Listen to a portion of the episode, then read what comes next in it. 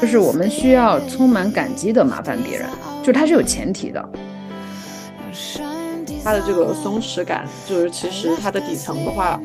更多的是自我的自我价值的认知。能力还能增长的市场的，就是我做的是选择，而不是说我真的完全主观能动性到我百分百，就是能够做到什么样的一个程度，取决于我自己。就是一开始的那个匹配性其实是运气，然后后面的过程才是自己能把控的。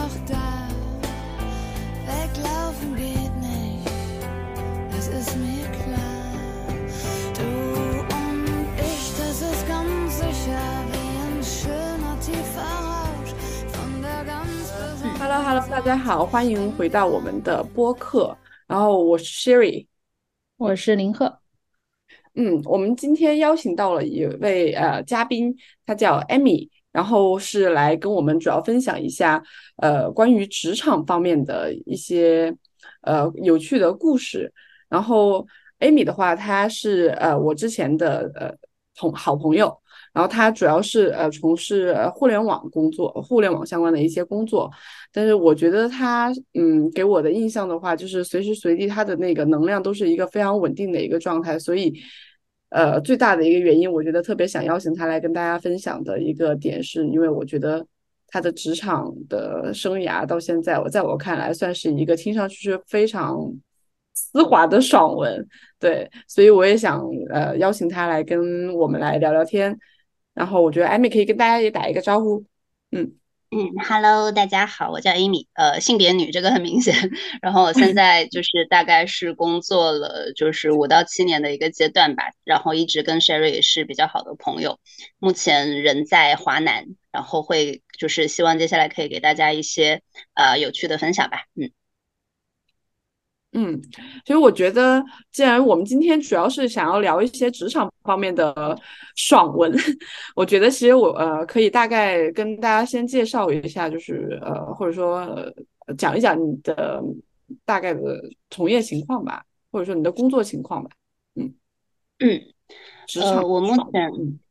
好的，我目前大概就是工作了六年左右，然后呃换就是换了大概两到三份工作吧，然后每一份工作其实对比之前，无论是职位还是薪酬上都有比较高的一个上浮，呃，然后可能对比身边的同龄人，目前来说是处在一个跑得比较快而且比较稳定的一个状况，然后我所在的行业是互联网。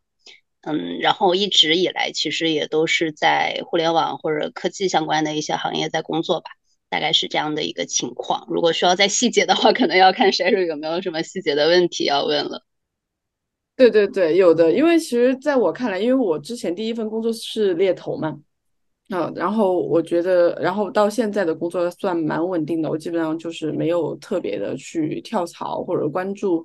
一些新的动向，但是但是我就特别想了解一下，就刚刚你有提到，呃，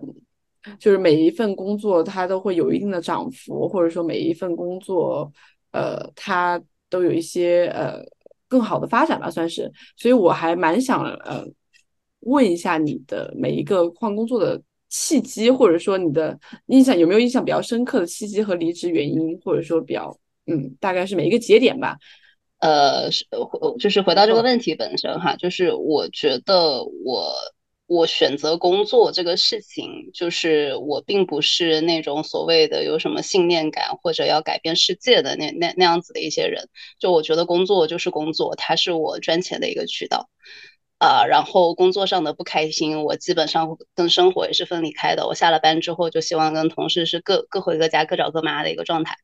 呃，然后。所以其实我之前每一次换工作，通常是到了我觉得我在原本的那个公司不会得到中短期内都甚至不用说长期哈，就是就是中短期内的一些更好的发展或者前途，且当时的客观情况是能支持我去找到一个更好的下家的时候，我就会换工作。呃，然后这个可以分两个部分吧。第一个部分就是我怎么判断，我觉得在我在那个公司是没有办法获得更好的一个前途了，可能取决于我当时的收入，然后我当时跟我的团队合作的一个情况。但我觉得包括我老板喜不喜欢我，然后我我做的那个工作，它的那个整个大市场的形势怎么样？因为比方说，就是互联网这几年一直在裁员的话，那这种情况下换工作就是比较难的。但是可能再往前推四五年，就是相对比较简单的一个状态。然后第二个就是我当时的能力能不能支持我找到更好的下家？然后我是一直比较开放性去了解市场的人，我除了在我自己的公司。就是做着事情以外，我也会去了解其他竞对公司的朋友们是什么样的一个情况，我也会跟猎头保持联系。当我意识到，就比方说有有一段时间有疯有猎头疯狂猛烈的来找我，然后或者说有有哪些公司可能点名想挖我。那我就知道那个时候跳其实是我相对来说是最有底气的一段时间。当两个条件都满足，就是我在原本的公司看不到希望，然后以及第二点我在其他公司我很有底气的时候，我就会选择去做这个改变。因为说白了，工作我就是呃为了赚钱，为了让我更好的生活，就大概是这样子的一个心态吧。嗯，我可以穿插问一下嘛，就是呃嗯。那个呃，艾米刚刚讲的，我觉得听着特别的爽。但是其实我想问的是一些在某一些处境中，他可能没有办法这么的爽的人。比如说，因为我听起来呢，大部分人其实他们在工作两三年的时候，他可能很难是一种就是自己的能力到了一种可能会有很多人来挖他的程度。就是不管他是专业度，假设他有一个技能点吧，不管是科技也好，写代码也好，或者说。不管是哪种技能点嘛，什么或者说我们常见的会计啊什么的，所以我们就呃现实的来说呢，我很少遇到这种在两三年或者三四年的时候会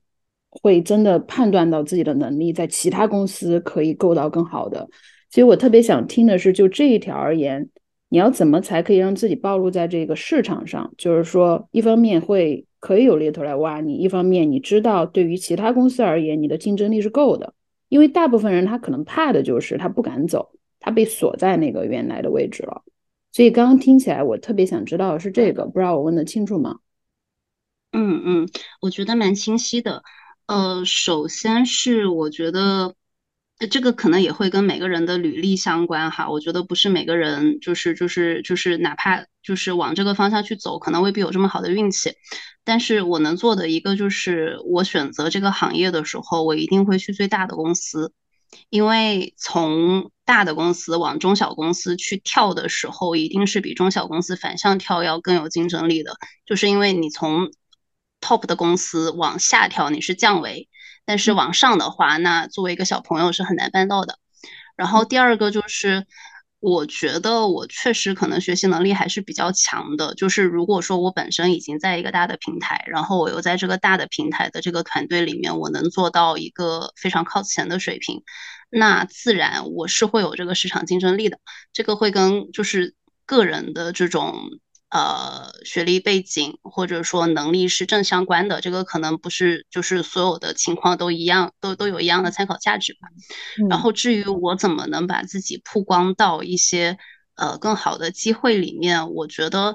呃我本身不是一个很 social active 的人，但是在工作这个事情上，我是会有意识的去建立一些行业里面的这些人的。然后因为我的工作它本身是对外的，那。我我我就是我在工作里面可能发生跟其他公司的一些竞争的时候，或者说接触到一些其他公司，呃，就是就是跟我可能有一些重叠的人的时候，我都会抱着我要认识一下他的心态去建立联系，哪怕只是加个微信好友，就是做个朋友圈点赞之交之类的。所以就是。本身在头部的公司里面是一个高绩效的员工，然后以及你有意识的让其他公司的人意识，就是就是跟你有一定的联系，它这个效应其实慢慢滚动起来，我觉得是可以做到我之前的那个东西的。就是难的其实不是这个过程，而是一开始的时候你要刚好在那个正确的一个赛道上。然后至于这个赛道的选择，我觉得运气占了很大的一个部分。当然在那。呃，我在做选择的时候，我可能就是衡量一下有 A、B、C，我可以选那 A、B、C 里面是哪一个目前属于这种呃比较高潜力还能增长的市场的，就是我做的是选择，而不是说我真的完全主观能动性到我百分百就是能够做到什么样的一个程度，取决于我自己。就是一开始的那个匹配性其实是运气，然后后面的过程才是自己能把控的。嗯嗯嗯，在呃我。先你先说吧，因为呃，我先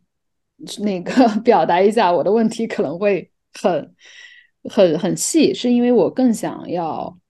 一个非常非常普通的人听完之后会觉得，就是他能够做些什么。我不知道这样说是不是合理哈？就是说，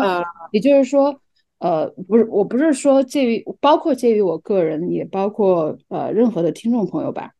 呃，我觉得。就是像刚刚艾米已经分享到的，一开始的这个赛道啊，或者是学历啊，或者是呃个人的能力啊，这些肯定都是很重要的。但是我会跟我会非常感兴趣的是，这个过程中任何一个过程中，不管我们处在如何低的一个位置，我们还是可以做些什么的。所以我更我想听到就是艾米这里面的一个啊，我觉得非常有借鉴意义的东西，就是我自己对于我自己而言哈，所以我这儿可能稍微说一点我的感受。就是因为那个呃，艾米刚刚提到，就是他会把工作和私人生活分开，所以我觉得这儿给我一个非常好的借鉴，就是说，你比如说，呃，我很多人其实都不喜欢刻意的去社交，或者说刻意的去，比如说加个微信啊，因为工作的关系。但是我想的可能是，当我们知道这只是工作的时候，那可能我们还是可以这样去做的，因为我们需要在这个呃人。就是人力的这个整个市场上，你是肯定是你去慢慢的去够到别人或者够到整个市场，不可能是一开始别人就来够到我们。我觉得这个是一个我听到的，我觉得我会很喜欢的东西，因为很多人都会觉得他不愿意主动去够到其他人，是这样的感觉。然后还有一个就是，就是把自己放到整个大市场中去看，我觉得这个会很棒。我可以简单讲一个很快速的东西，就是。呃，因为我在英国，整个大家找工作的时候啊，就是有一个状态，就是你但凡其实在一个公司待得越久，它其实有一个非常负面的东西，就是你会跟这个东西、这个公司很多东西捆绑，捆绑了之后呢，有可能你就很难去评估，如果我在整个大市场，假设我是做计算机的，那我的计算机能力在整个大市场层面，我还有没有竞争力？其实很多人就会忘记去评估这一点，他就跟那个公原公司捆在一起了。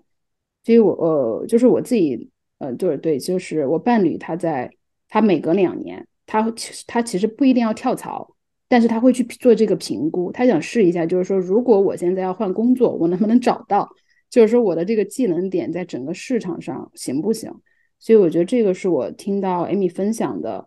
我想稍微提出来的，我觉得可能会对一个普通人，不管他在什么阶段，可能会有一点就是学习的东西，所以我很喜欢这个。不好意思，我说太多了，Siri，你说吧，你可能 可能彻底打断你了。没有没有，我我其实就是刚刚想发表的想法。其实我觉得作为一个旁观者，作为 Amy 的好朋友，觉得我我的感受可能会回答一部分听众朋友的这个顾虑。就 Amy 她给我的感觉就是，她一直都是一个非常呃拎得清的人。他是该心大的时候心非常的大，然后并且他整一个的那个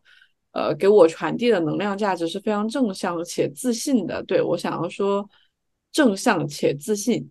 嗯，对，就是比如说呃像两三年的时候，刚刚工作两三年的这种职场新人来说，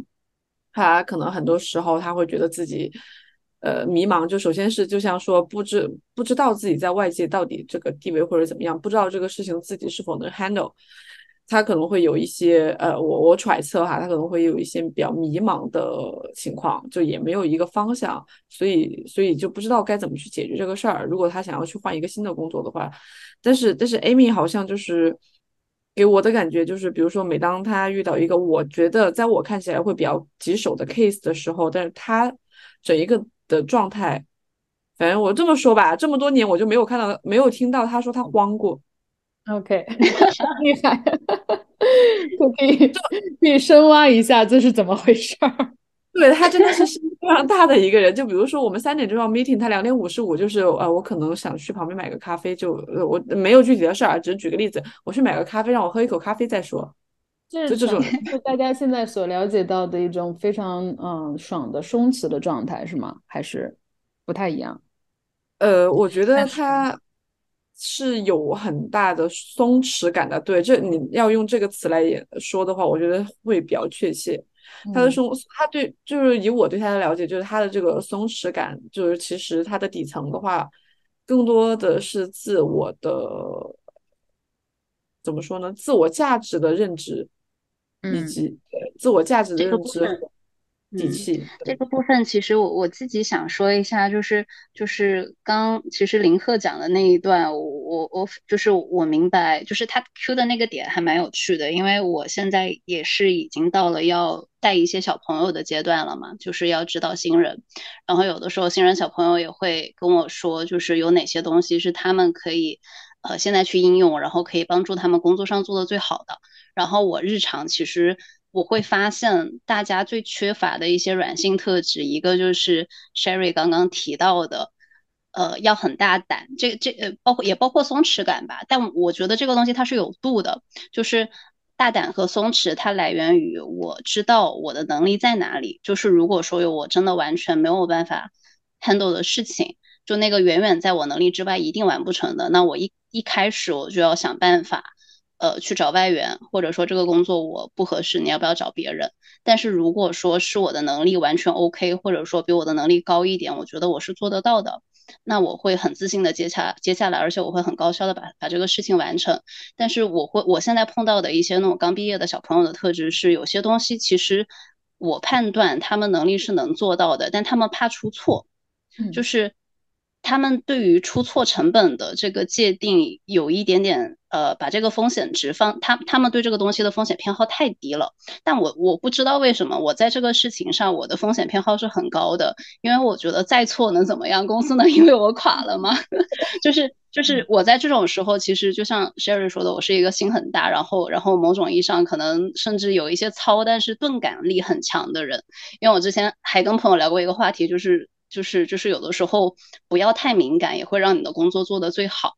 然后这个点也是在于第一个就是不要过高的去预估一个事情的难度。然后第二个就是当你跟你的同事发现一发发生一些工作上的冲突的时候，不就是不要把这个东西想得太复杂，就是觉得我跟他发生了冲突，可能接下来。我会因为这个事情遭受到什么样的影响？别人怎么看我？这个事情其实是完全不重要的。但我可能就是这个东西我没有办法溯源哈。但是我在这两点上，我都是属于这种，呃，比较胆大而且钝感力比较强的人。就我在工作上是就事论事的，发生冲突我也不不怕。我我要做的就是把这个事情解决好。就我不知道我这样有没有表达清楚我的意思？因为我会发现这两点其实在小朋友身上还蛮罕见的。在我现在去观察我带的人的话，嗯，对我我在这儿一定要插入一些我的想法，因为我太喜欢你说的这个了，呃，就是呃，这个跟我的研究其实也有关系，就是觉得简单说就是很多人的这个自尊心太强了，或者说太在意别人的看法了，但其实别人没有那么怎么看你，别人也不太在意你是怎么样，就是因为我自己也有这个过程。就比如说做了一件事情，其实可能我不去做的原因是我怕出错。其实再深究一步，是我怕我的上级说我，或者我怕我的同事说我。就是再深究，就是说这个错都不是真的怕出错，而是怕别人说你，或者别人怎么看你，或者说就会啊，别人觉得我不行或怎么样。我觉得这个是一个呃，我非常非常就是呃喜欢那个 Amy 讲的这个的一个点。因为我遇到的这种情况也很多，我自己有时候也会这样。然后我非常非常喜欢不这样的人，就是看起来是很糙或者很鲁莽，其实我觉得他们是把自我要放比较小一点。其实没有谁怎么看你，大家都是想把事儿做好，或者怎么说呢？就是说做错了，就算被批评了，其实根本没什么，上级也没有什么别的意思，批评是很正常的一件事情。我也感觉到现在，我不知道这个会不会有这个文化差异，但是我。嗯，之前工作的时候，整个我觉得在这个呃，就是我们国内范围内的整个状态，这个会更好像会明显一些，就是大家非常的害怕别人怎么说他不行或者批评，就是有这么一种状态，这是我的一个感受，我觉得这一点特别明显，所以我对，嗯，呃，这个事情我非常的想分享一下，因为我跟 Amy 好像是两两个非常大的极端。因为 Amy 她是一个，就像她刚刚自述的，就是钝感力很强的人，但是我反而当那个时候在职场上是属于一个非常敏感的人，并且不太会运用敏感这个能力的这样子的一个人，嗯，所以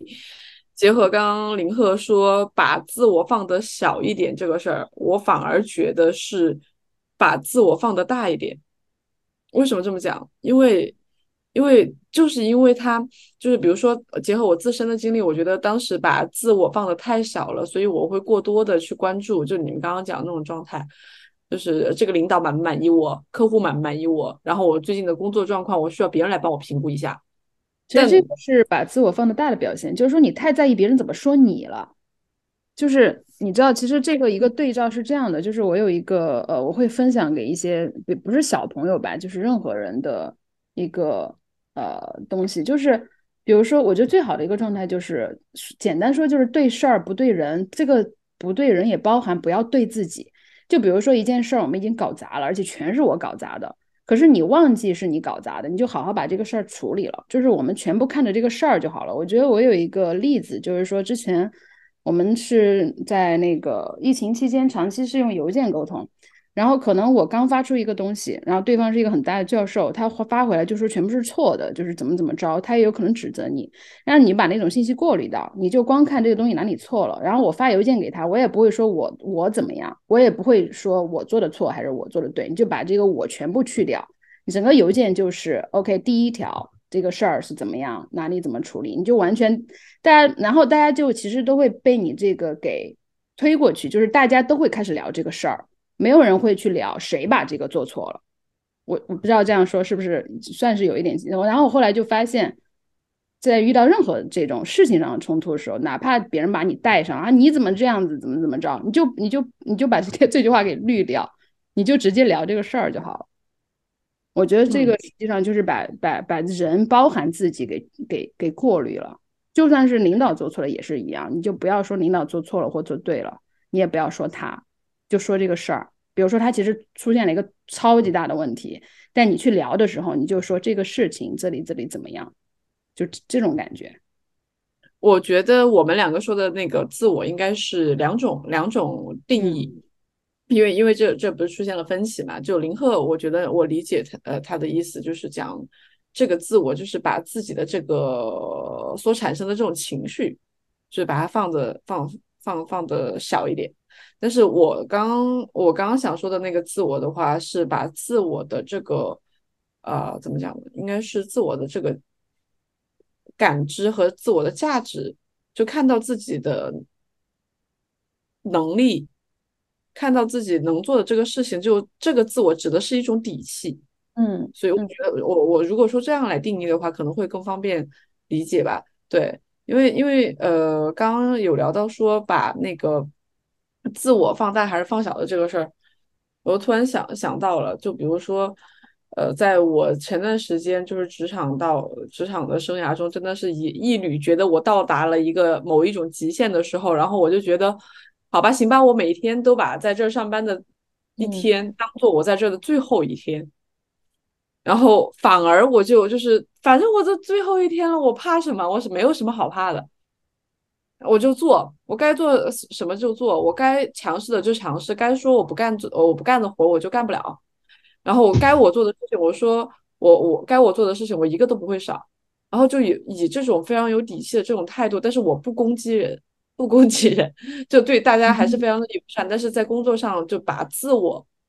就是放大了，就我刚刚定义的那个自我，啊，不是自我的情绪，把自我放大了。然后，所以，然后反而我发现我的工作的这个状态，它就丝滑了起来。对，嗯，Amy 要说啥？你先说。我我我在想，其实刚刚你们说的两种自我，我会下意识就就就，我觉得我我我对这个自我的定义会偏向 Sherry 这边多一点，就是呃，就就。最近刚发生的一件事情，就是我的下属的一个小朋友，然后他就犯了一个很低级的错误，但那个错误其实没有造成任何的影响。然后他大概打了很长的一段话，跟我大概是道歉吧，然后就认错之类的。但其实那个事情并没有造成任何严严重的后果。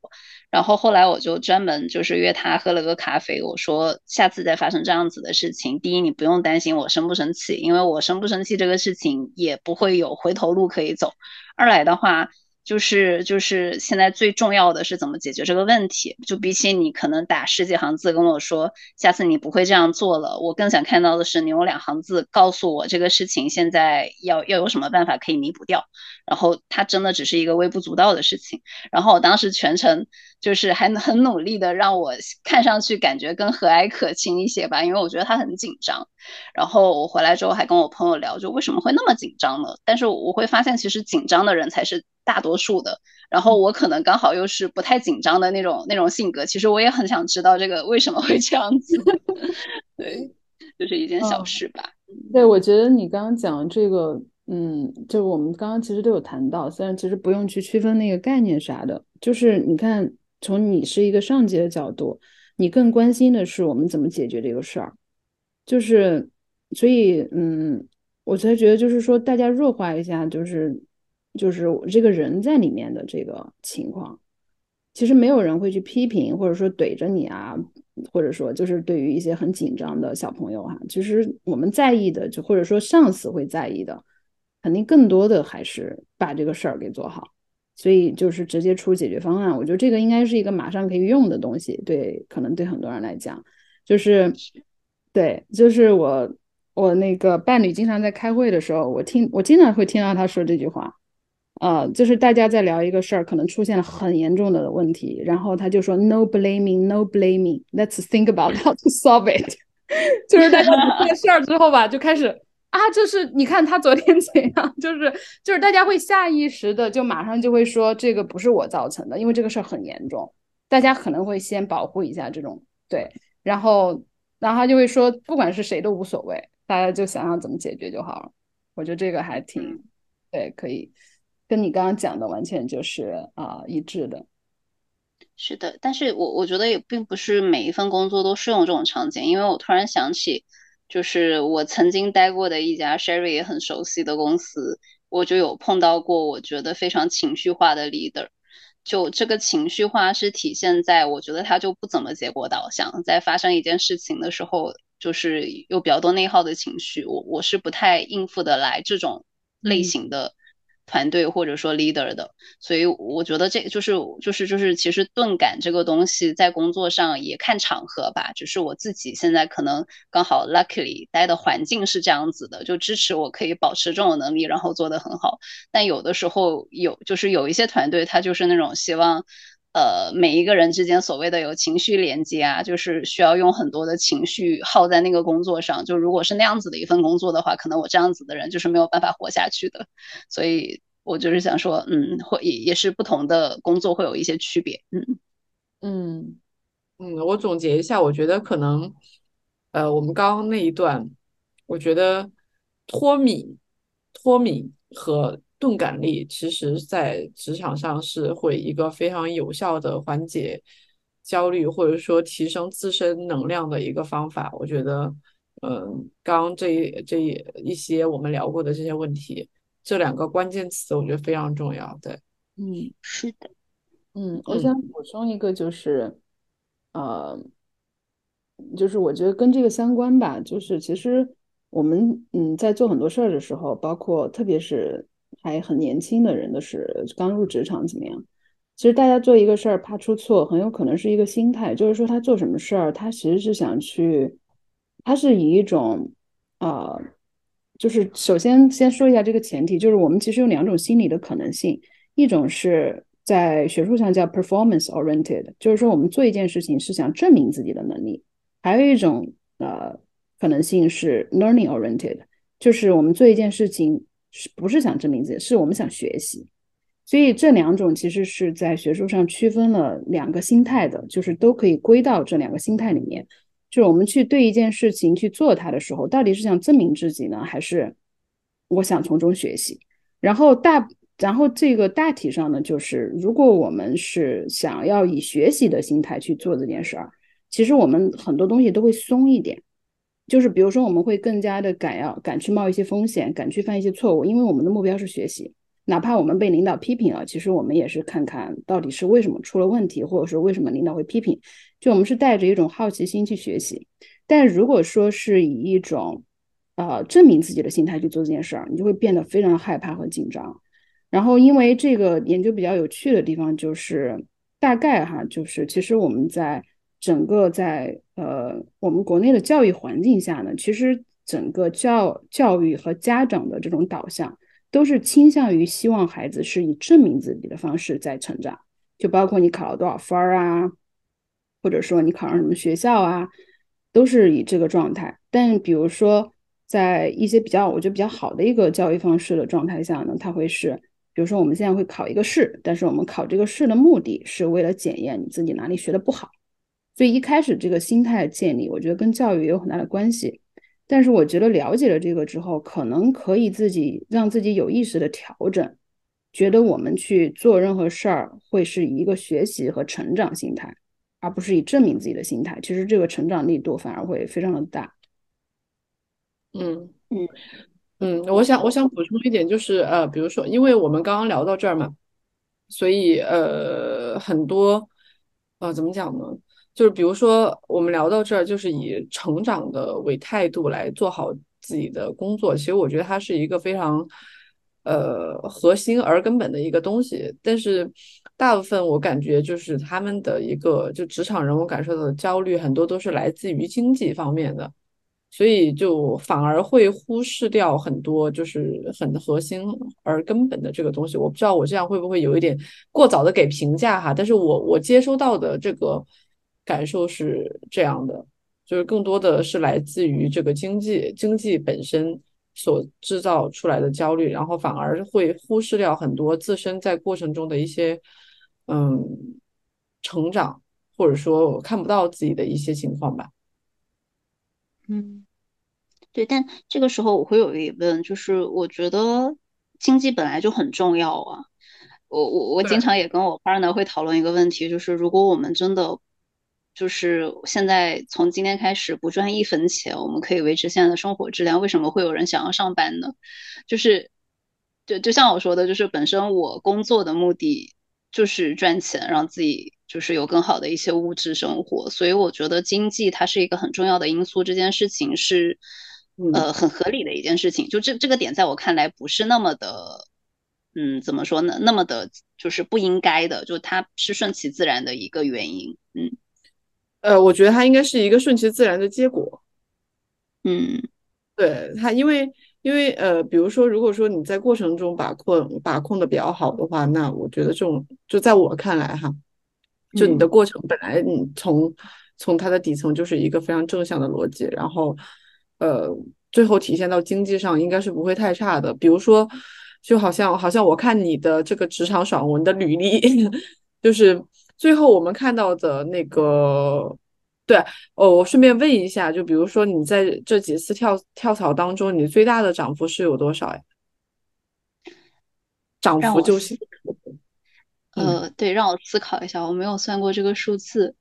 我觉得基本上每次。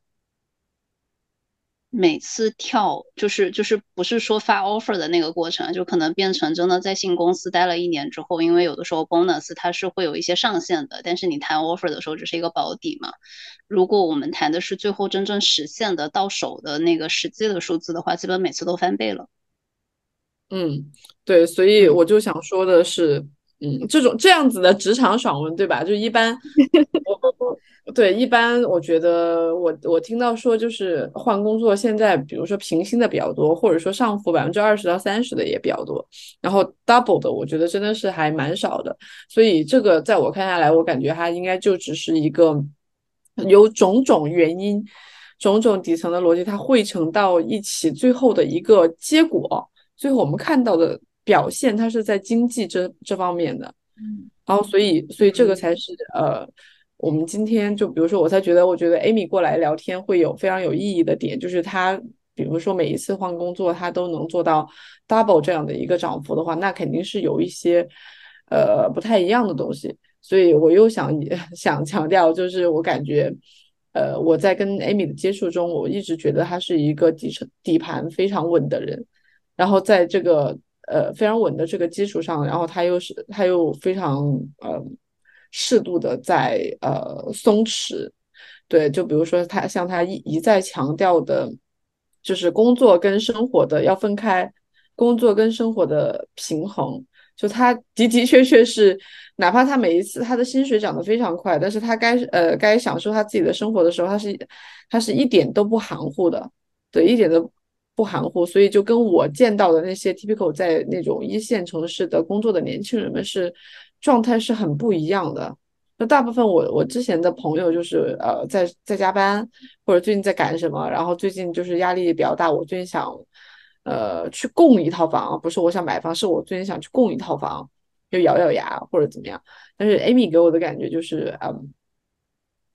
就是就很轻松。他整一个人给我传递的那种能量，就是从他日常的工作，然后积累到他呃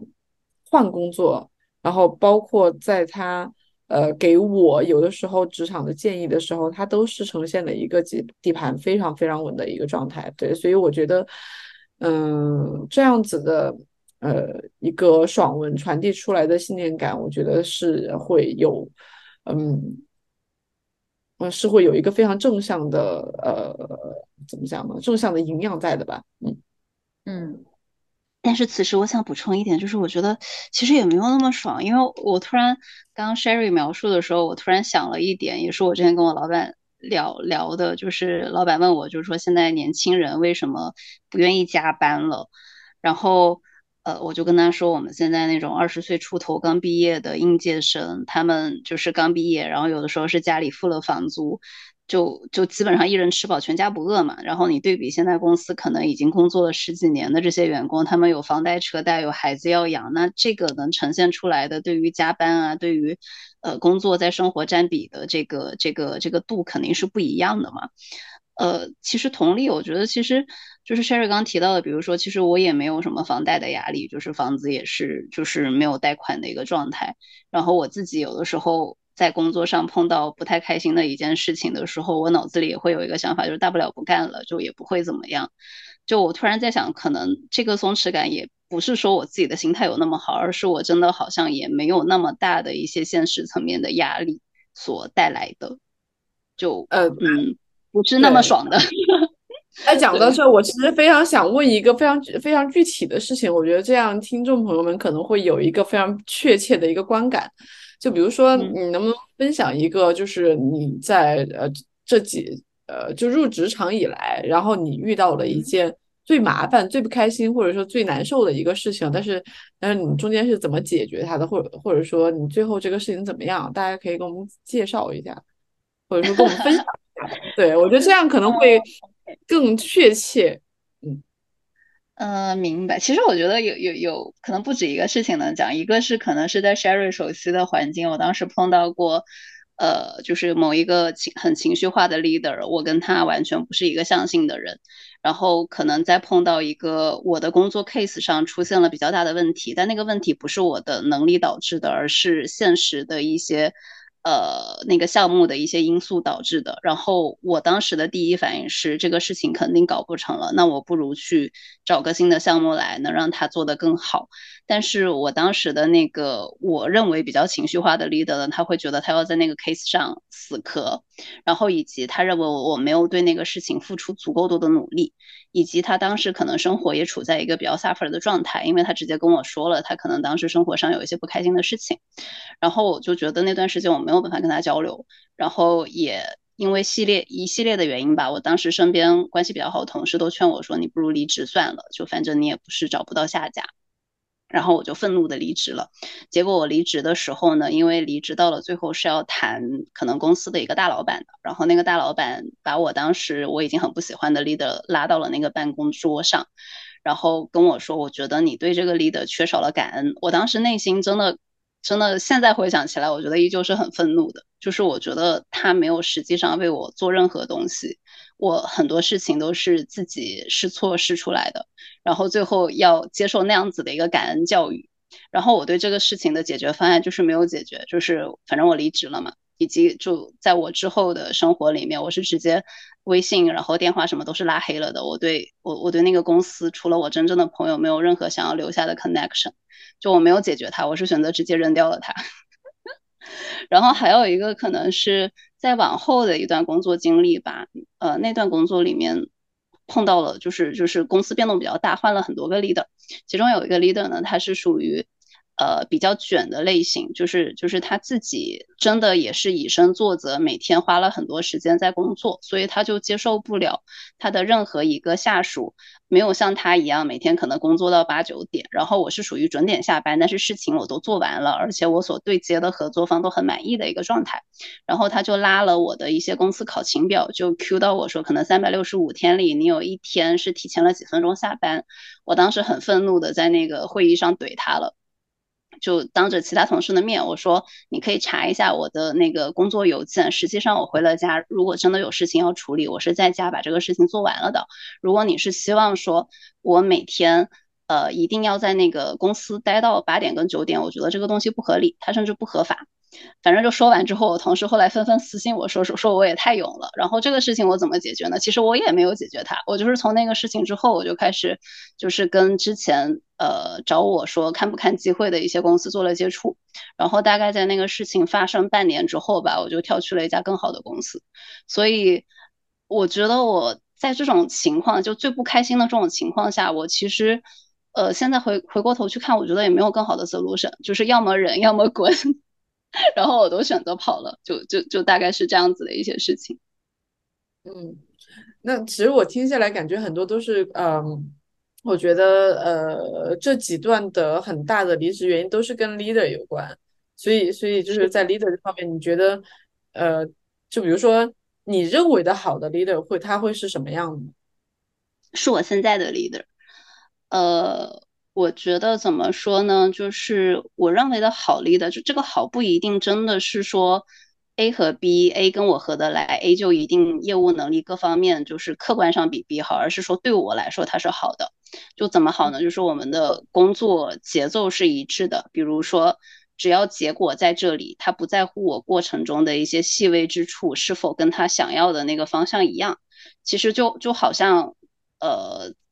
考试的时候，有的时候你写作文，作文是没有标准答案的嘛。有一些 leader 他是强迫症，他是希望你写出跟他脑子里一个字都不差的作文。有些 leader 是觉得只要你写出来的这个作文，我觉得写得好。就是我本来是我自己喜欢写诗，但是你喜欢写散文，我也觉得你写的很好。就是我喜欢这样子的 leader，那他跟我这方面的想法是一致的，我觉得就很 OK。第二个就是，呃，这个 leader 他是有付出一些实质性的激励措施的。就很直观的讲，就是他在每次有调薪机会的时候，他是不是把这个机会给到你了？然后或者说这次给不到，他是不是跟你说了以后你做到什么样子的一个指标一定能给到，而不是画饼的，就是说就是就是我我没有办法呃这样子，但是我未来可能会这样子，就是就是他真的是有在帮你获得一些更好的职位跟薪资的时候，他也是一个好力的。然后还有第三点，就是他本身是一个很好的人。这个好的人怎么界定呢？一个就是人品没有问题，就是就是发生一些坏的事情的时候，当这个事情不是百分百全在我。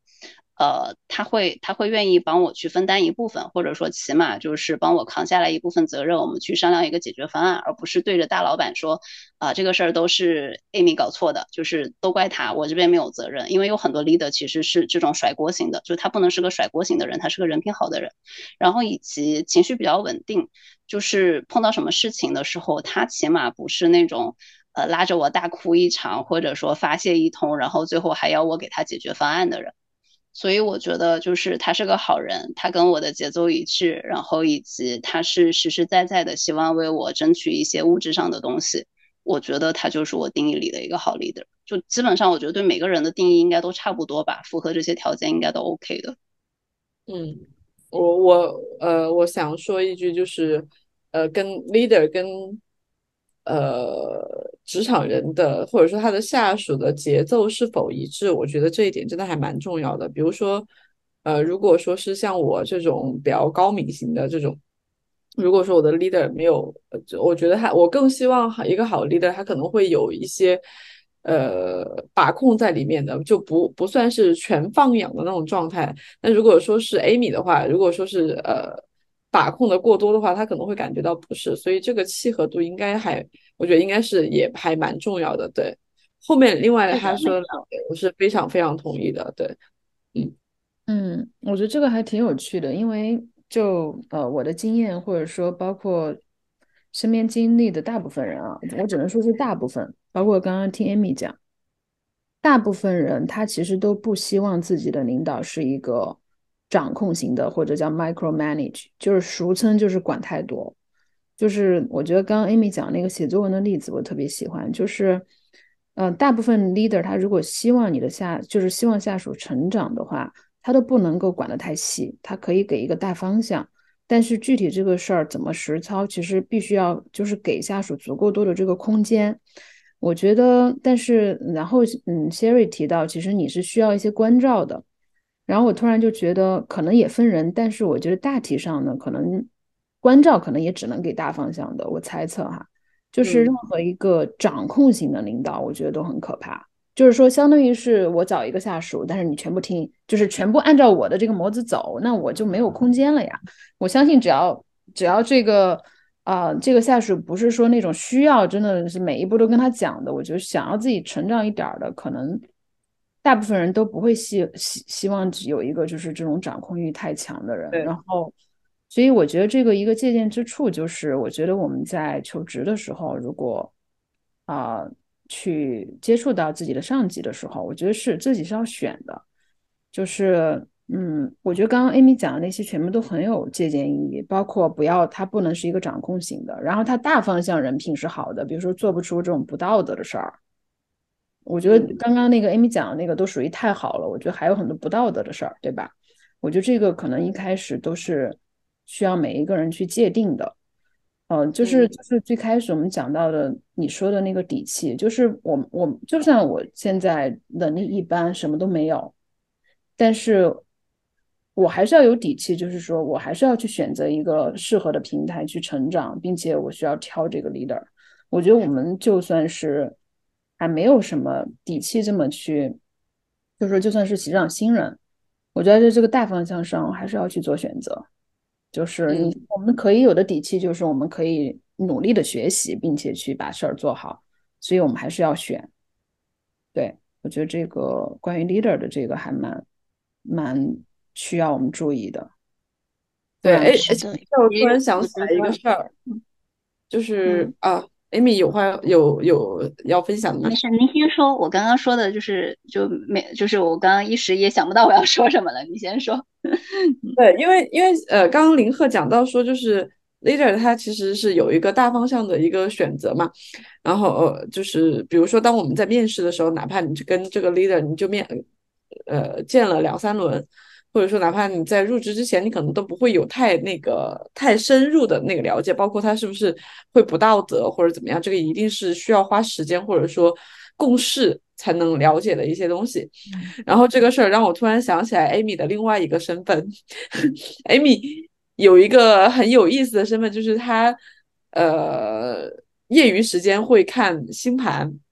而且就是基本上呃，我觉得还算。蛮灵的，就蛮灵的一个一个神婆引号。然后有比如说在职场上面有没有什么呃星座的 leader，他们各自各自都会有什么特点之类的？我不知道这一点有没有什么有趣的分享。我觉得我能不能先问 Amy 什么星座啊？就是这样都说到这儿了。我是呃，我是太阳，呃，你可以猜对，你是白羊，你可以猜猜。我是说你是白羊座吗？不是呢，那就嗯，水瓶也不是，再给你第三次机会。你你刚刚说太阳是什么意思？太阳星座，嗯，就是我们日常说的星座都是太阳星座的。我不知道林鹤就是有没有了解过星盘，就实际上星盘上是分我大概知道太阳星座、月亮星座。对的，所以你说的太阳星座就是我们日常看十二星座运势的时候会关注的那个星座。嗯，是的。呃，我我直接说吧，我是射手座，就 OK，OK，感觉会像吗？会符合你心目中的那个 画像吗？特别像，只能说也不意外，但是我觉得不是很像。啊，我 OK，可能。呃，我觉得，比如说他不喜欢过多的，就这个，这个可能有点对号入座了哈。就是他，呃，Amy 的工作方式刚刚有提到，就是比较喜欢自，呃，没那么强管束的这一点，还挺符合我之前认知的射手座的，就会喜欢自我呃自我空间多一点。对，但是我我我会觉得任何人都不喜欢被管束吧，太多哈，我说的太多。嗯，就是就像是每一个家庭，如果想让孩子长得很糟糕，就是有一个控制欲很强的妈妈，它是一样的道理。对，只是说你能接受有多少，可能有一些星座会希望上级的关心多一点，照顾一些微小情绪，我不知道。但是我觉得大体上都不会太喜欢被控制和管束。嗯，是的，对，肯定肯定肯定的，我觉得。嗯，因为，嗯，比如说，呃，像我跟 Amy，我们比如说在同一个 team 里面，就他会觉得窒息的事情，我可能我都我觉得还好，我就觉得还，对，OK OK OK OK，就这个程度值，就是因为我跟他比较熟，就这个这个程度值的话，可可能我们俩会比呃会比较不一样。比如说，我觉得这个事情我靠，我已经开始紧张了，怎么办？然后 Amy 她可能就是，嗯，这有什么好紧张的？或者说，比如说 这个事情他管到我了，我我说，哎，这不正常吗？然后大概就是这样子的我记得也是，也是会经常会有这样子的情况出现，所以反正还是看个人吧。嗯，对对对。然后我们就呃严谨一点，严谨一点。就比如说刚刚我问到的这个呃叫什么呃 leader 的这个星座指南，在在入职前的星座指南，我们肯定一人一盘嘛。我们做就比较喜欢玄学的都知道，每一个人会根据自己的星盘会有不同的这个解释。那我们可能现在也只能按大众的这个方向来来讲一些非常泛指的特征，嗯，或者在职场上的一些 leader 的一些特征，对。嗯，啊，其实我觉得就是星盘对我来说是一个蛮细节的东西啊。虽然我一直我再重申一遍，我觉得它是个娱乐行为，只是我有的时候说了之后，我朋友们都觉得还蛮准的。但我自己其实是不太关注这个的。就我有的时候算出来，觉得可能下周运气很差，但是我该做什么事还会做。我我自己其实是不太信的，但我懂这这其中的逻辑，所以我会算。然后，所以就是挑 l 的这个事情上，呃，我觉得星座。因为我我们日常能知道的，他的生日对应的星座是太阳星座嘛？呃，如果如果非要分门别类的话，我觉得像火象星座的，比如像我是射手座，最好就不要去，呃，跟就是就是尝试避一下像处女座、摩羯座这样子的一些非常固执或者说比较一板一眼的 leader。就如果真的真的要分一下类的话，然后又或者说高敏型的一些星座，像什么双鱼座、巨蟹座，可能就呃避雷一下，像什么双子啊、水瓶啊、射手啊这种相对比较古灵精怪的一些星座，就是参考意义没有那么强吧，但是可以可以就是初步去看一下，就是我觉得这个东西它是有一些玄学在的，因为我自己有碰到过觉得比较喜欢的星座，其实。呃，就是就是那些 leader 基本上都不会是土象星座的一些 leader，对。但是我也同样碰到过，就是我其实挺喜欢火象星座的，但是我也有碰到过火象星座不好的 leader。就我觉得这个东西很难分门别类。就如果真的要去研究这个的话，可能还是要看一下比较细致的星盘会比较靠谱。我觉得，我我我猜测，我大体上应该会不太愿意。呃，水象的做我的心，做我的领导，就是我想，我想要在工作中尽量让情绪少一点儿。就是我也是，所以我刚刚说就是避雷一下巨蟹或者那种 高明星。对，就是呃，是怎么说呢？就是我觉得我喜欢，也不是说一板一眼，而是说我我其实最在意的是职业度。对，你可以有情绪，但是大家推动这件事、这几个工作的原因是职业度，所以你可以把情绪消化了，但是这件事儿，我觉得还是得对事儿。所以我会，我觉得这个肯定是那个怎么讲，肯定是有偏见的哈。我我会担心，就是水象太随性了一点，或者细节太多了一点，我照顾不了。就假设哈。假设可能会冒犯到一些人，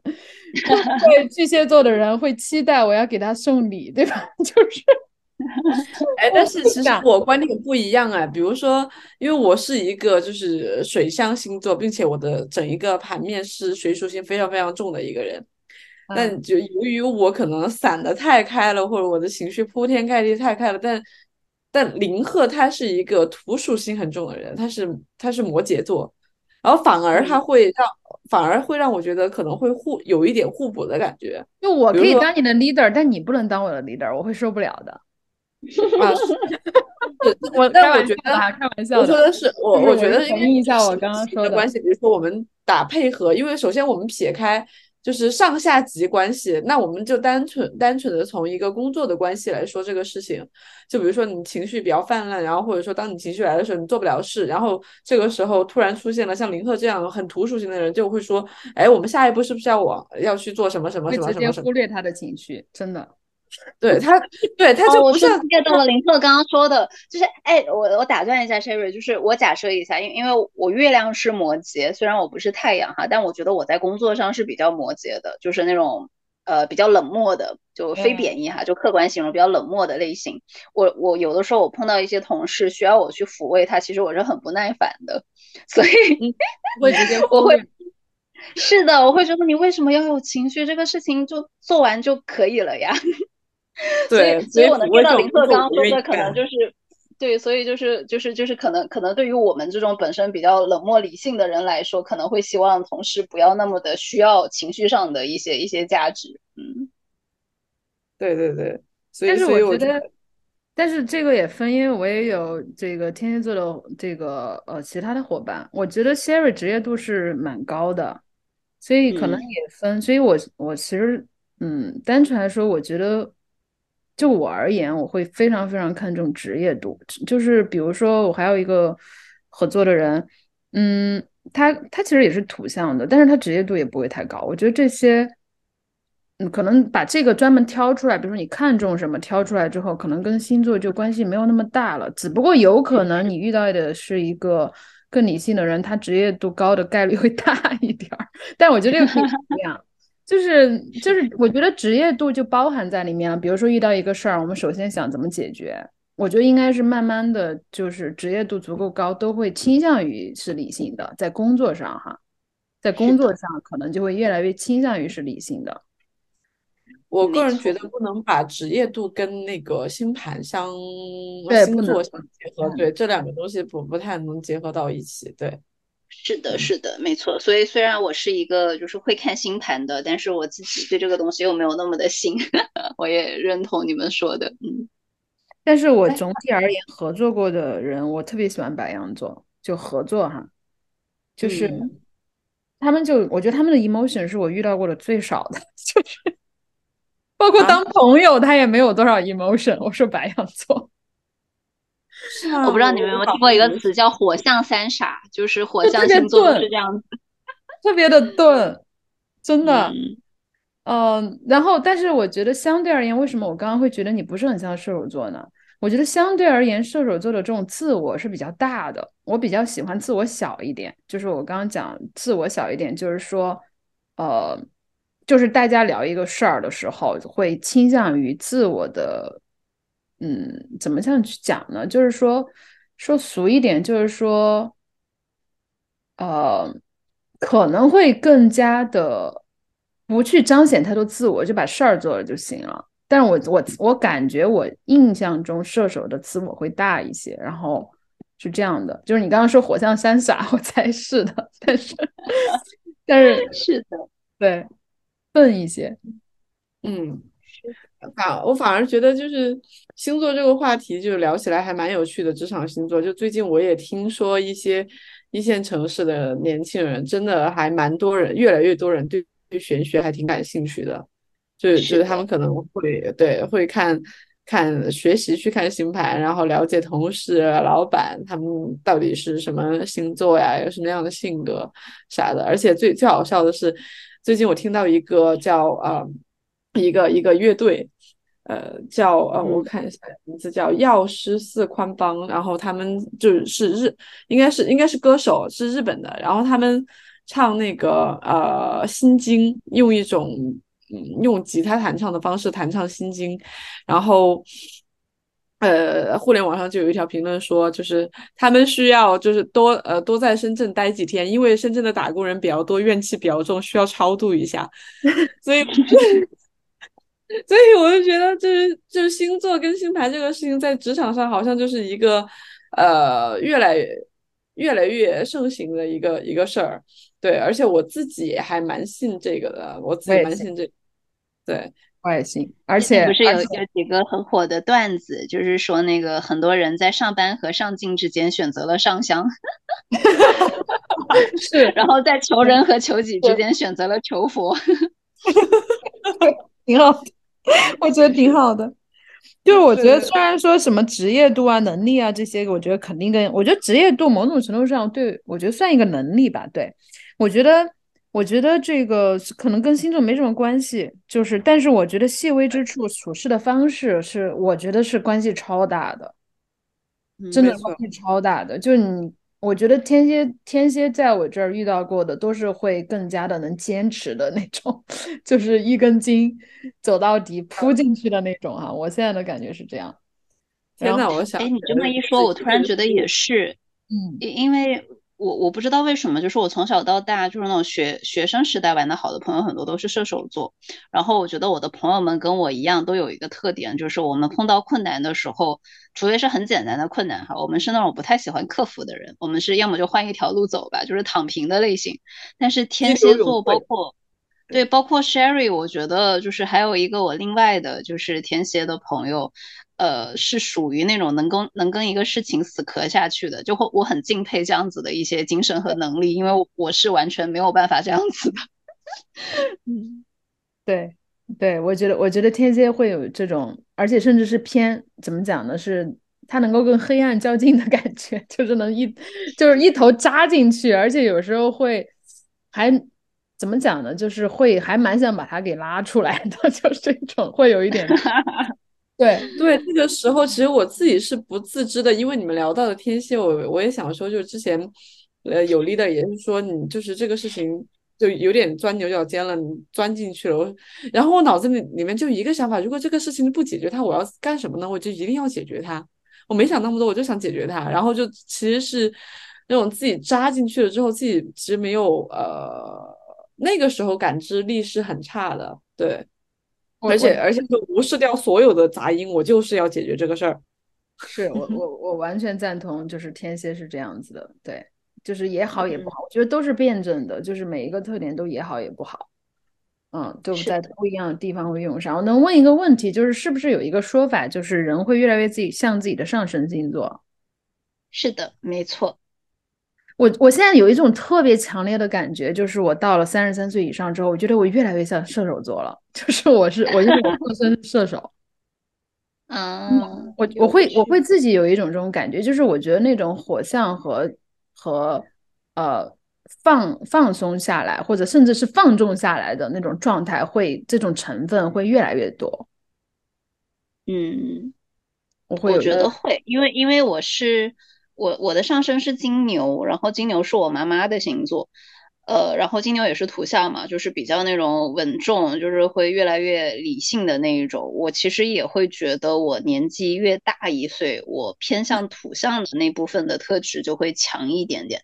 但是，但是，但是，可能我的价值观以及我对待外人的一些方式，就看上去还是跟射手的，但是内心的那个内核会越来越上升。嗯嗯，我我真的会有这种感觉。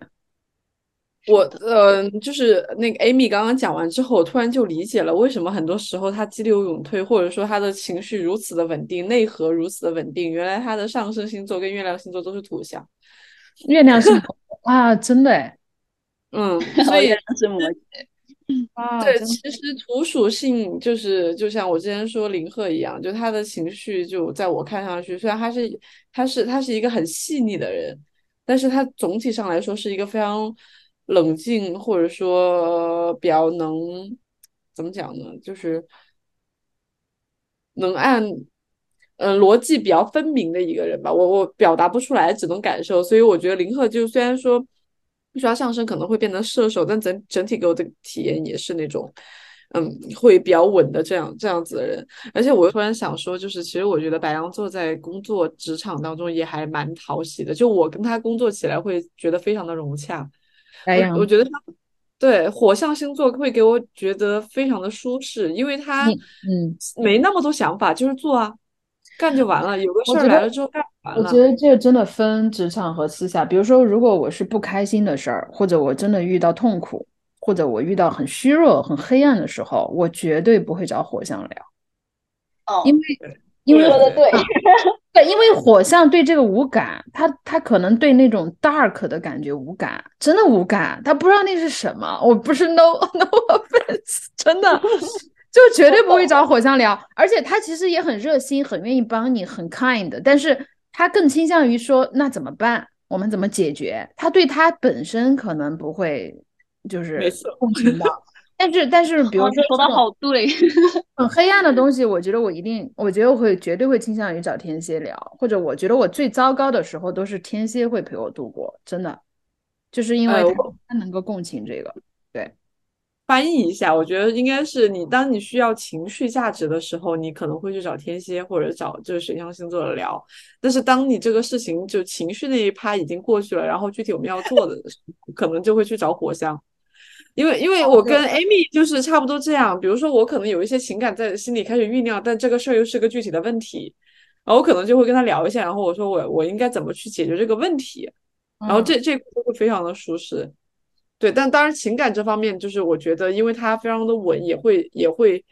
呃，在我遇到问题的时候，我觉得 Amy 也会给我，除了给我提供很多，会跟我讲很多有效的建议以外，就是他就真的就是有效的实际的建议以外，然后是的，我我能 get 到你说的这点，对对对。非常非常，因为我突然想到一个事情，就是我有一个就是类似于包括我在内有个三人的这种朋友的小团体，然后其中有一个人可能就是碰到了一些很不好的事情，我可能在因为这个事情可能持续了好几年，我可能在前半年的时候，我跟另外一位朋友都能够。呃，完全那种耐心的去倾听他说的东西，然后给他很多建议。但是当我发现这个建议他其实并没有采纳，然后他继续在往一条就是我觉得会让他越来越不好的路上走的时候，我的另外一一位朋友哈，他好像就是天蝎座，十一月十几的吧，就是他他就是一直坚持，就是听那个人唠叨了可能几年，然后就每一次有什么 update 他会跟我讲。但是说实话，我在可能。前半年之后，我就属于放弃了的一个状态。就是他如果需要什么帮助，我会给他，但是可能我真的没有办法一直承受他跟我反复讲那个事情。然后我还因为这个事情跟三人团体里面另外那个朋友我还讨论过，我说我这样子是不是有点太冷漠了？但是我真的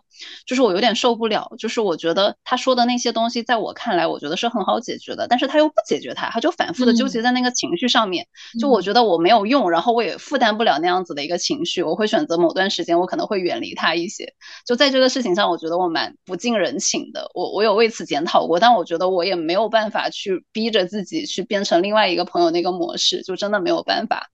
嗯嗯，所以我觉得 Amy 她其实听下来，我就觉得她是一个非常拎得清的人。就我大部分遇到的状况就是，呃，这个话我其实已经不想听了，但是呃，迫于无奈，我还是得听。对，所以我刚刚说他无奈是吧？还是会有这种状态？呃，我我的意思就是说，他呃，就回到我刚刚说自我那个话题，我觉得 Amy 是一个把自我放的比较大的人，就是他能感知到自己的需要，或者说感知到自己的接受度，并然坦并且坦然的去接受他。比如说刚刚聊到，哎，那个朋友的那个话题，嗯，但。那有的朋友就是，哪怕我不舒服，我去跟另外一个朋友说，我是呃说吐槽这个朋友跟我讲太多次了，但是表面上我还是接着听，或者这个工作我我私下我讲了我不行，然后表面上又还是接着做，就处于这种非常纠结的这个状态。对我得帮那个 Amy。对，但 Amy 她就是那种特别的干净利落。他就该激流勇退的时候，他就退，没有任何理由，我就要退，因为我的自我告诉我不能再进了，或者自我告诉我不想进。其实我觉得我就是没有耐心。嗯，哎，我最后想再补充一个点，就是刚刚因为因为我刚刚一直在就是等你们先说，然后林克说的那个点，其实我很想说，就是我是不怕我我是不怎么怕冲突的一个人，我也不会刻意去回避它。但是我一直从工作之后至今，我在学习的一个点就是不要怕麻烦别人。嗯呃，然后为什么会有这个考虑呢？是因为我有在工作中碰到一个我觉得真的比我业务能力更强的同事。然后他就是我会发现他拓展的可以说人脉啊，或者说有一些工作上的资源的速度会比我快很多。然后有一次我就问了他，我说你有什么特别的技巧吗？他说没有，他就是脸皮特别厚。然后后面我跟他因为后来可能就是加入了更亲密的一个团队嘛，我会发现他有很多呃迅速可能他他认为我能有办法帮到他的事情，他会第一时间来找我，哪怕当时我们不熟。然后后面也在那个过程里面，因为他麻烦我的也是一件，就是都是一些其实无关紧要，我能很快解决的事情嘛。然后我就帮他帮他，然后后面我碰到什么事情，我也会下意识去找他，因为人总是会觉得我之前帮过他，他也愿意帮我嘛。然后就在这个互动的过程里面，我就跟他关系越来越好，越来越熟了。然后再之后呢，我就会发现他跟他工作上其他的伙伴也是一样子的模式，但是我对比他，可能我就一开始的时候我会。麻烦别人那个频率会低一低一些，或者说我的那个速度不会有他那么快，我会心里踌躇一下，哎呀，又不太熟，我找他会不会不好意思？然后从这件事情之后，我就开始，就是当有一些事情，我觉得找麻烦一个可能我觉得不那么熟悉的人能够帮到我的时候，我犹豫的时间会短很多。这个事情其实也蛮有用的，就。不要怕麻烦别人，因为真的也都不是一些很大的事情，就何乐而不为呢？而且你有可能在这个过程里面建立更多更亲密的关系。嗯，其实我猜测大部分人，大部分人啊，我觉得如果是一个非常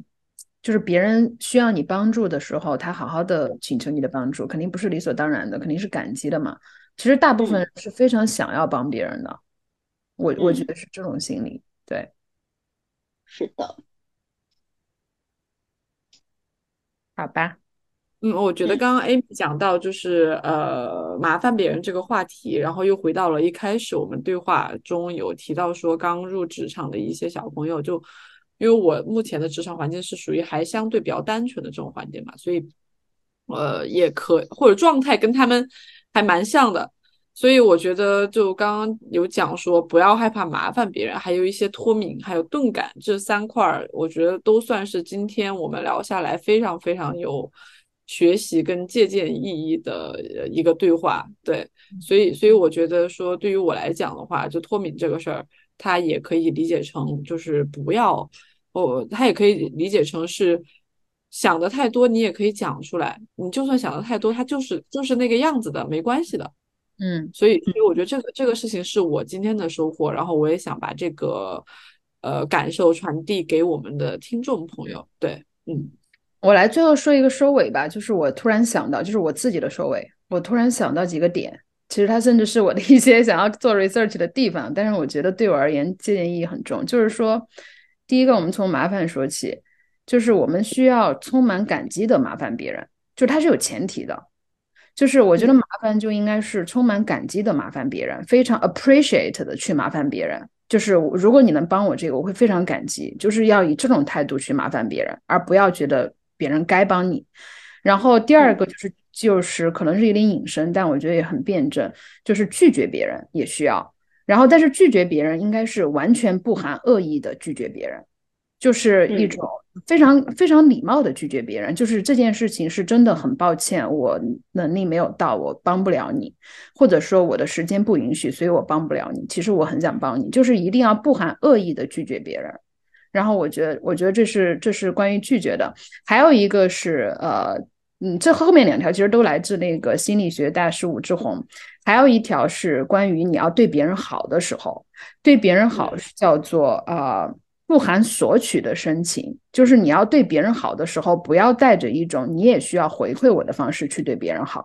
就纯对别人好，而且不含任何的索取。你就我对你好，我开心，所以我对你好。我觉得这个是在人际里我非常喜欢的，就是一个是不含恶意的拒绝，一个是不含索取的深情。然后今天加了一个，就是我们要充满感激的去麻烦别人。我觉得这应该会很好。嗯。嗯，我也觉得，就是就是，呃，再说一个收尾吧，关于麻烦这个事儿，呃，就是很多的人际关系都是呃从互相麻烦开始的，所以你会发现跟你关系特别好的人，或者职场上特别关系特别好的同事，都是不怕互相麻烦彼此的，因为大家都你麻烦一下我，我麻烦一下你，我刚刚突然反应过来，好像确实是这样，跟最好的姐妹也是这样，就是能开口，对。嗯，反而关系会更好。嗯嗯，然后我们到了收尾的地方，按惯例讲，应该会有对我们呃听众朋友的一些呃想法呀，或者说一些小的收尾。然后我觉得，希望每一个嗯能把自己的生活过得越来越往上走，或者说呃往更阳光的地方走的朋友们。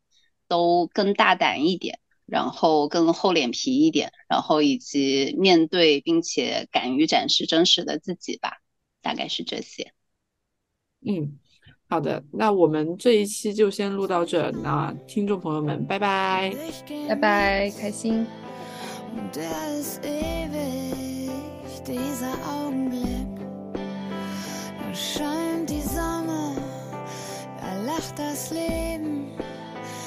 geht mein Herz auf,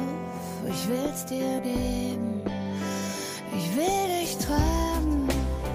ich will dich lieben. Denn die Liebe ist geblieben, hat nicht gefragt, ist einfach da. Weglaufen geht nicht, das ist mir klar.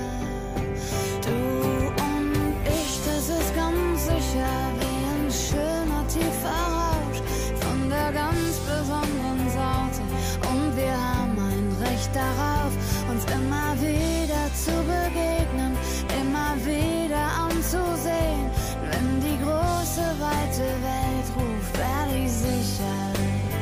mit dir gehen. Liebe will nicht, Liebe kämpft nicht, Liebe wird nicht, Liebe ist, Liebe sucht. Fragt mich, Liebe ist so wie du bist. Gute Nacht, mein Wunderschöner. Und ich möchte mich noch bedanken, was du getan hast, was du gesagt hast.